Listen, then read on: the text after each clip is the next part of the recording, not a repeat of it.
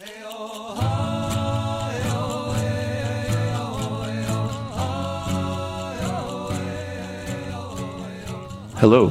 I'm Leroy Garcia, and this is Blue Rain Gallery Podcast. Today in the studio, we have a wonderful young aspiring artist in GL Richardson.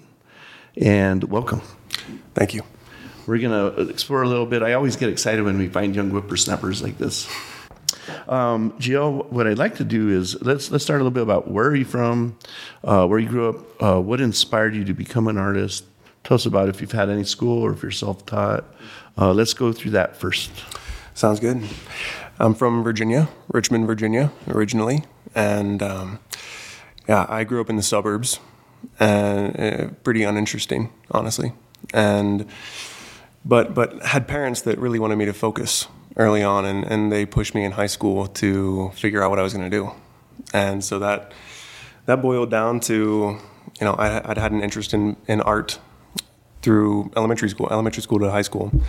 Um, but they had they kind of pushed me away from that, saying you're not going to make you know money as an artist. Um, and so, what's the next best thing? You see a lot of artists resort to advertising, right?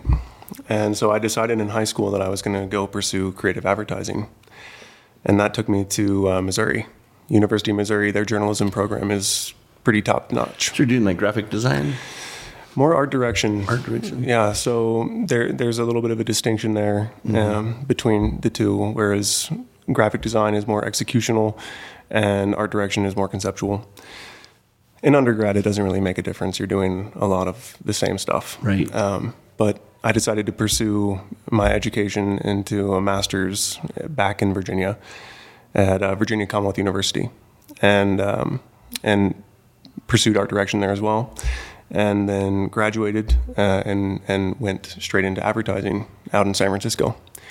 Um, got there quick because yeah. I, I, like to put that. You know, east, that's that's in the past. From east to west yeah. in no time at all. Yeah. So moved around a lot, but ended up back in, in Richmond for a little while, for two well, years. I'm I, that that's an interesting story. I'm, I'm glad you told us that, and I, I want to ask this question. Um, you're actually a cowboy that paints cowboy art. So, what turned you into cowboy from Virginia and drove you to the West? Let's hear that story. All right, yeah. Um, my dad is really, really into westerns, and so I grew up watching a lot of Western, like Hollywood stuff, and always, uh, you know, it, gorgeous, right? Like it, it, draws a lot of people to the West.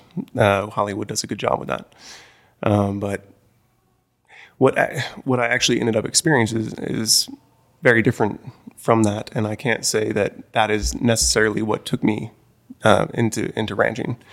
It was more of a just a pursuit of of realness and, and human qualities that we've kind of left behind um, as a society, and and I was really missing those things in advertising. Advertising was um, I wasn't seeing a whole lot of that. It was pretty devoid of humanity. Uh, I mean that sounds terrible, but um, of more base base drives and, and um, skill sets that we don't use anymore. It was a lot of computer time. Yeah. So that I would say that that seeing a lack of that and, and wanting that um, in my life is what pushed me to the West. It wasn't really the romanticism as much. Yeah. Yeah. Well, I, when listening to that, it reminds me of two artists that Blue Rain has really worked with a lot in the past, and that's uh, Billy Schenck, uh, where he started in Kansas and moved to the East Coast. East Coast um, uh, worked out of New York, and then found his passion in, in Western heritage.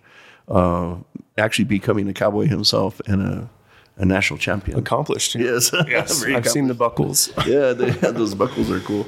And then uh, also, uh, it, you remind me a little bit of the journey of Jim Vogel, uh, who him and his wife started off in graphic uh, commercial design. And then uh, Jim just found a passion to go on his own and stuff. But it seems like kind of a similar story between the two. Yeah, that's pretty cool. You see a lot of artists transition away from from the graphic design and art direction uh, into more pure pure endeavors. It seems. So, what are the specific things you like about ranching or or being in the cowboy genre? Oh man, um, like I already touched on a little bit. Uh, it's a lot of skill sets that we've that that are still very much used, and just the general population is not aware of them. Um, eh, just working with your hands and um, feeling like uh, feeling connected to our our ancestors through physical labor. Like that is something that really, really stuck with me. Um, working every day like that, and and then there's just there's other things about, like being out on a large piece of property, a large piece of land. You know, like double the size of San Francisco, which is where I I the ranch that I worked on. Um, was double the size of San Francisco, and I moved there from San Francisco. So, being on a piece of property that big with five people, um, that leaves you a lot of time to to think and and grow and kind of have this marination, this internal marination that all the external noise I think blocks for a lot of people in society now. Like you've got so many distractions that you can that you can decide to pursue instead of you know working inside. Um, and so that's one of the things that. that So we're when you were ranching it up, oh, big time. when you were ranching it Heavy up, ranching. um, yeah.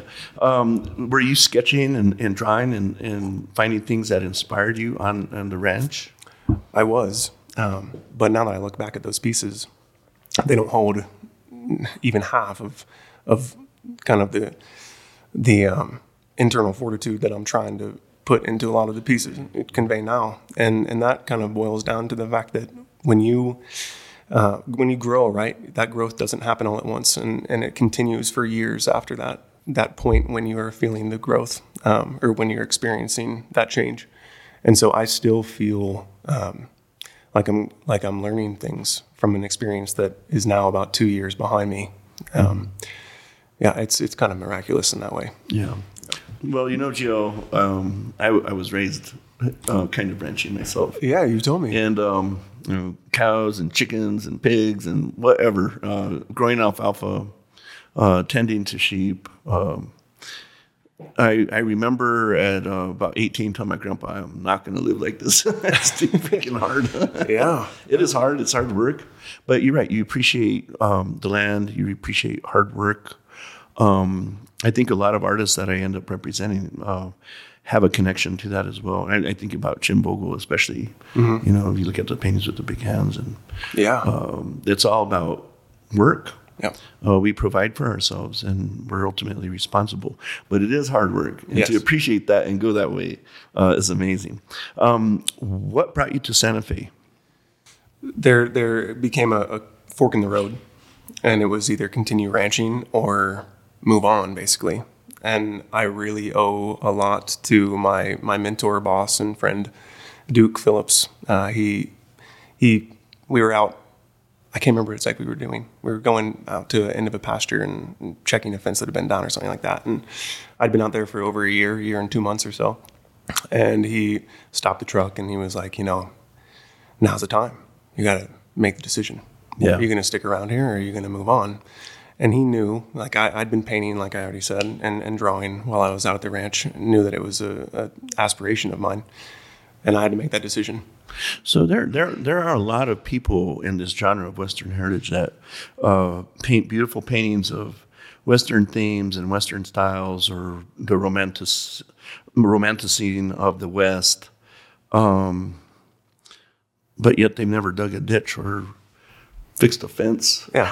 you know, it's hard work. So you come from it in a in a personal and a natural way. Yeah. Uh, not in a romantic way. So I get that. Yeah. Right. And I, I, I do, and I don't like getting on some type of high horse about it at all. Like, it, No, I think it's just natural. yeah, eh, but I, I really appreciate the fact that I, that it's sort of few and far between because it allows me to pick out things that haven't been painted to, you know, um, to their nth degree. Yeah. Um, there's a lot of things out there that are just ripe for painting that haven't that I haven't seen recently, at least, and that really touch on on some of the stuff that really goes on out there. Um, I'll give you one that I'm thinking about right now. Is, uh, that I'm I'm trying to work into a painting is um, splices and, and fence lines. You know, like that's a huge part of ranching is fixing fence lines and, and Instead of running new wire, exactly making it work, right? yeah, making it work. And the splice to me, I guess this kind of like leads to something else about the work is just taking these things that exist within the world, within the ranching world, and blowing them out to more um, more understandable and more ubiquitous um, um, concepts and, and things that people can relate to that have never branched before, like a splice. We've all been broken, right? And, and all been mended in some way. Uh, You can tell, you know, there's heartache, um, heartbreaks, you know, you, you move on and, and you end up being fixed in some way. But I mean, that's, that's super surface level, but like to take No, that's kind of deep. That's kind of deep analysis of life and, and from a rancher's point of view. Right, right. So there are so many things out there that you can look at and say that it really connects to life and, and the human experience. Um, so, Well, I, I think that's wonderful. I, I think that's one of the reasons I really connect to your work because you're a little bit Your wired. background. You're a little bit wired like me, even though I'm like, oh, I'm not going to work this hard, and then I go into the gallery business and I work as hard.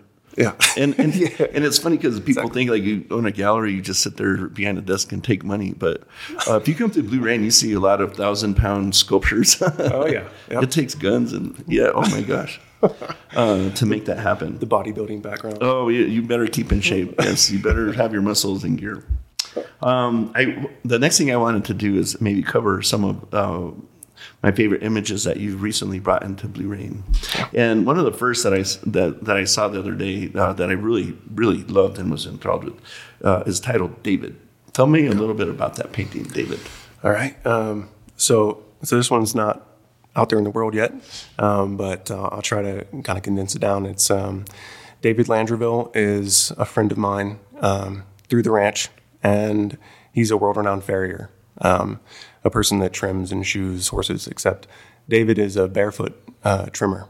He doesn't he doesn't use metal shoes at all, and, and that's that's something that you know I, I was not familiar with. I thought that horses all had shoes on. Um, What's the reason for that? Is that because they're not in the city on the pavement? They're basically in the ranch. yeah, so I don't know enough to talk about it. And, and and not have someone later come along and be like that was that, was wrong." that was wrong but I do believe that the shoes came about around the time of riding horses on semi-paved roads hard surfaces Yeah. And before that, horses, I mean, when you think one of my favorite things about the way I was taught to ranch is that you you keep things as natural as possible, right? Like things were functioning well before we got involved. So you have to ask yourself, how did a horse live without shoes? If that if they need shoes, They never had shoes before. How did they live? Exactly, and and so it, it starts to the common sense starts to kick in. Then when you when you start to talk to someone like David and other barefoot trimmers and and then learn about the hoof, it's like its own ecosystem that I could never even. It's a very, very uh, temperate ecosystem and, and dangerous for a horse. Yes, ex- exactly. And there's a lot of opinions about it too. So I'm not gonna Delve into there. yeah, delve into it uh, too much. But David is a barefoot trimmer, and I was down in Texas um, at our good friend's ranch. They're managing it, and um, and David came and he was trimming the horses, the ranch horses there, and I was watching him do it. And, he is a master to the point where, like, when he's finished with that last, with the fourth hoof, uh, he was doing this thing where he was stretching the horse's leg out and, and had his fingers under an inch above the ground, in between the hoof and the ground. And I asked him later, like the way he was stretching the leg, like, oh, could the horse not immediately put its foot down in that way? Like it would have to have pulled its foot forward. And he was like, oh no, like they could, he could put it, he could break my fingers right then. And he, through just four hooves, his handle with the horses, he's able to create this trust between them where he knows that's not going to happen. And uh, he's he's a horse whisperer and a person that I respect greatly. And he had this moment with a horse. Uh, to get back to the painting, he had this moment with the horse when he was finished trimming it, where he was kneeling down and looking into its eyes, and it was looking down at him.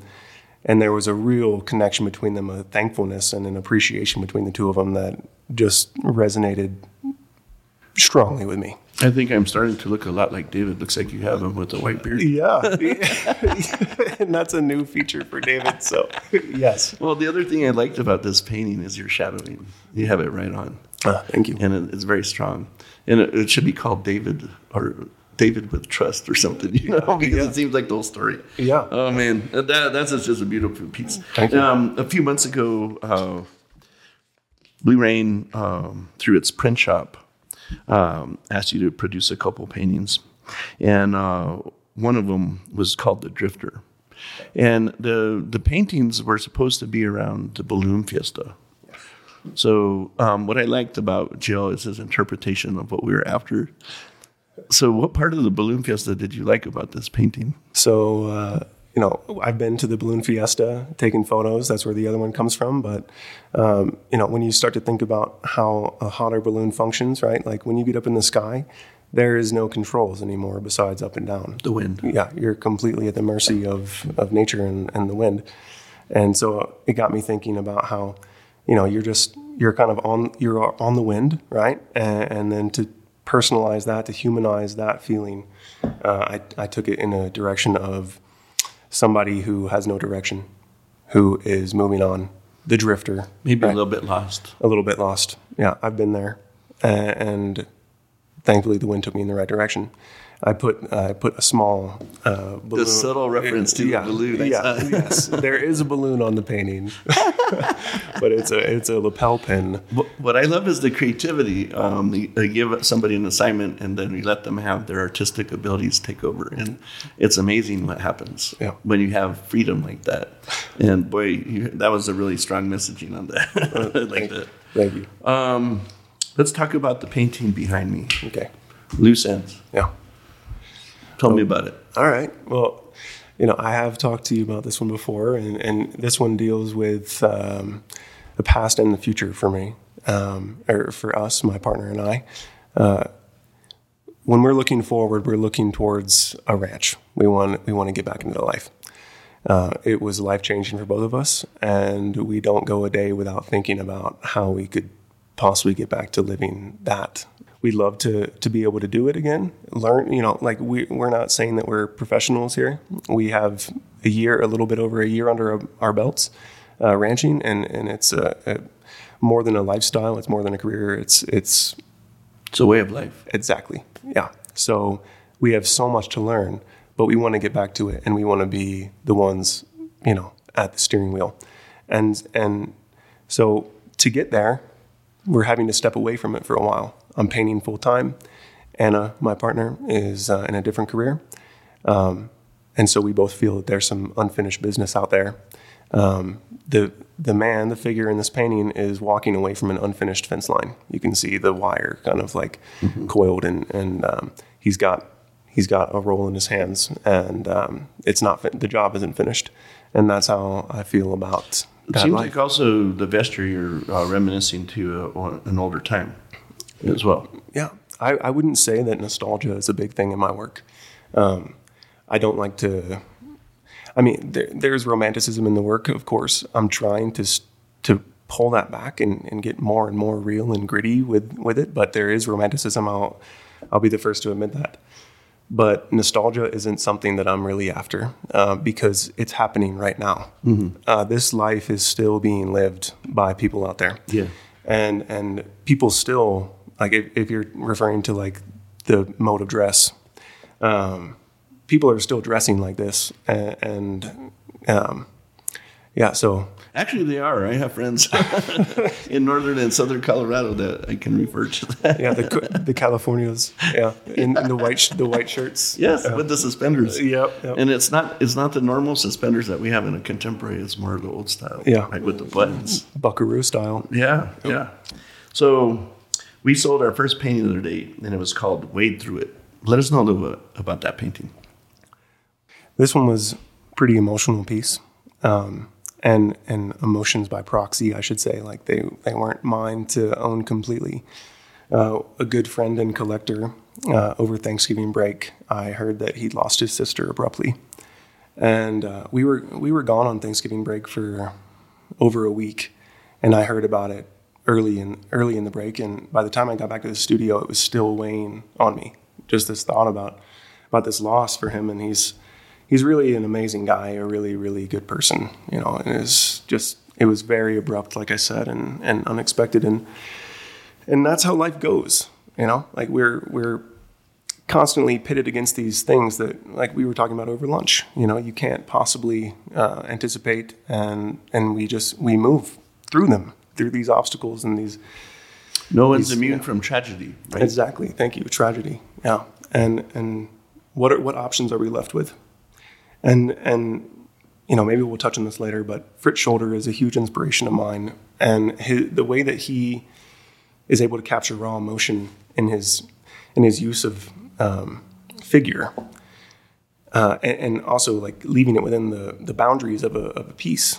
Um, I've been studying his work and, and looking at everything I can see, everything I can find, and and so with this one, I, I really do feel like it's a success. Oh, it, it was. So it sold to one of our, our top clients who will not be named. You know who you are.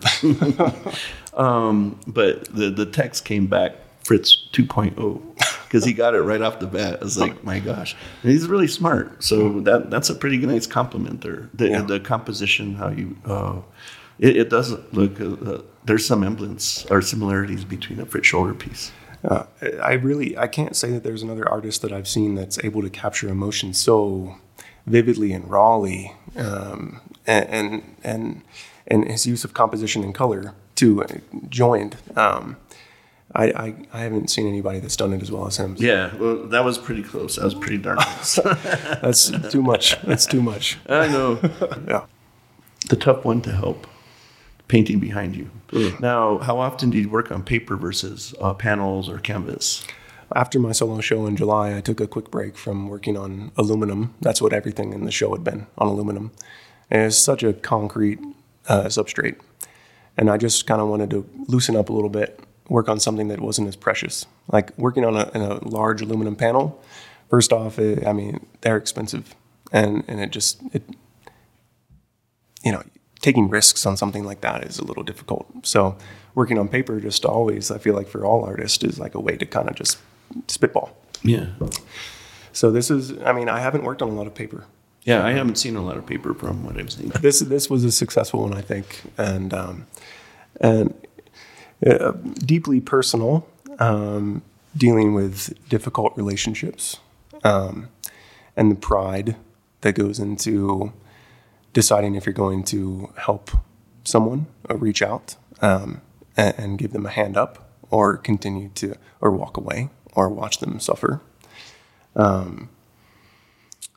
I have my fair share of difficult relationships in my life, and you look at that person and and they are down, whether whether or not they're admitting it or not. You look at them and say you need help, and um, it's up to you. Like I put you as the viewer of the painting in a position looking down on this person, and it's up to you if you're going to reach your hand out or walk away.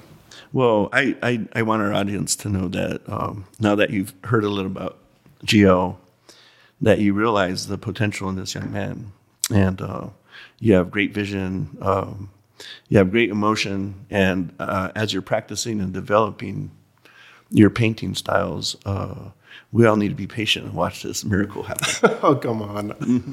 it's going to be nice. I'm excited. I'm And, excited too. Yeah, I think it's going to be a good partnership. And um, uh, this is a person that is uh, dedicated to his craft and his field and is impassioned by the lifestyle of what he's projecting. I'd like to thank you for coming in today, Joe. Thank you, Leroy. Yeah. I'm honored to be here. It's been fun. Yeah. Um, I'd like to encourage everybody to subscribe to Blue Rain Gallery or on YouTube or any of the platforms that you find podcasts. Um, also, like to encourage you to um, visit BlueRainPrintShop.com. Bring art into your everyday life. Thank you, Gio. Thank you, Leroy.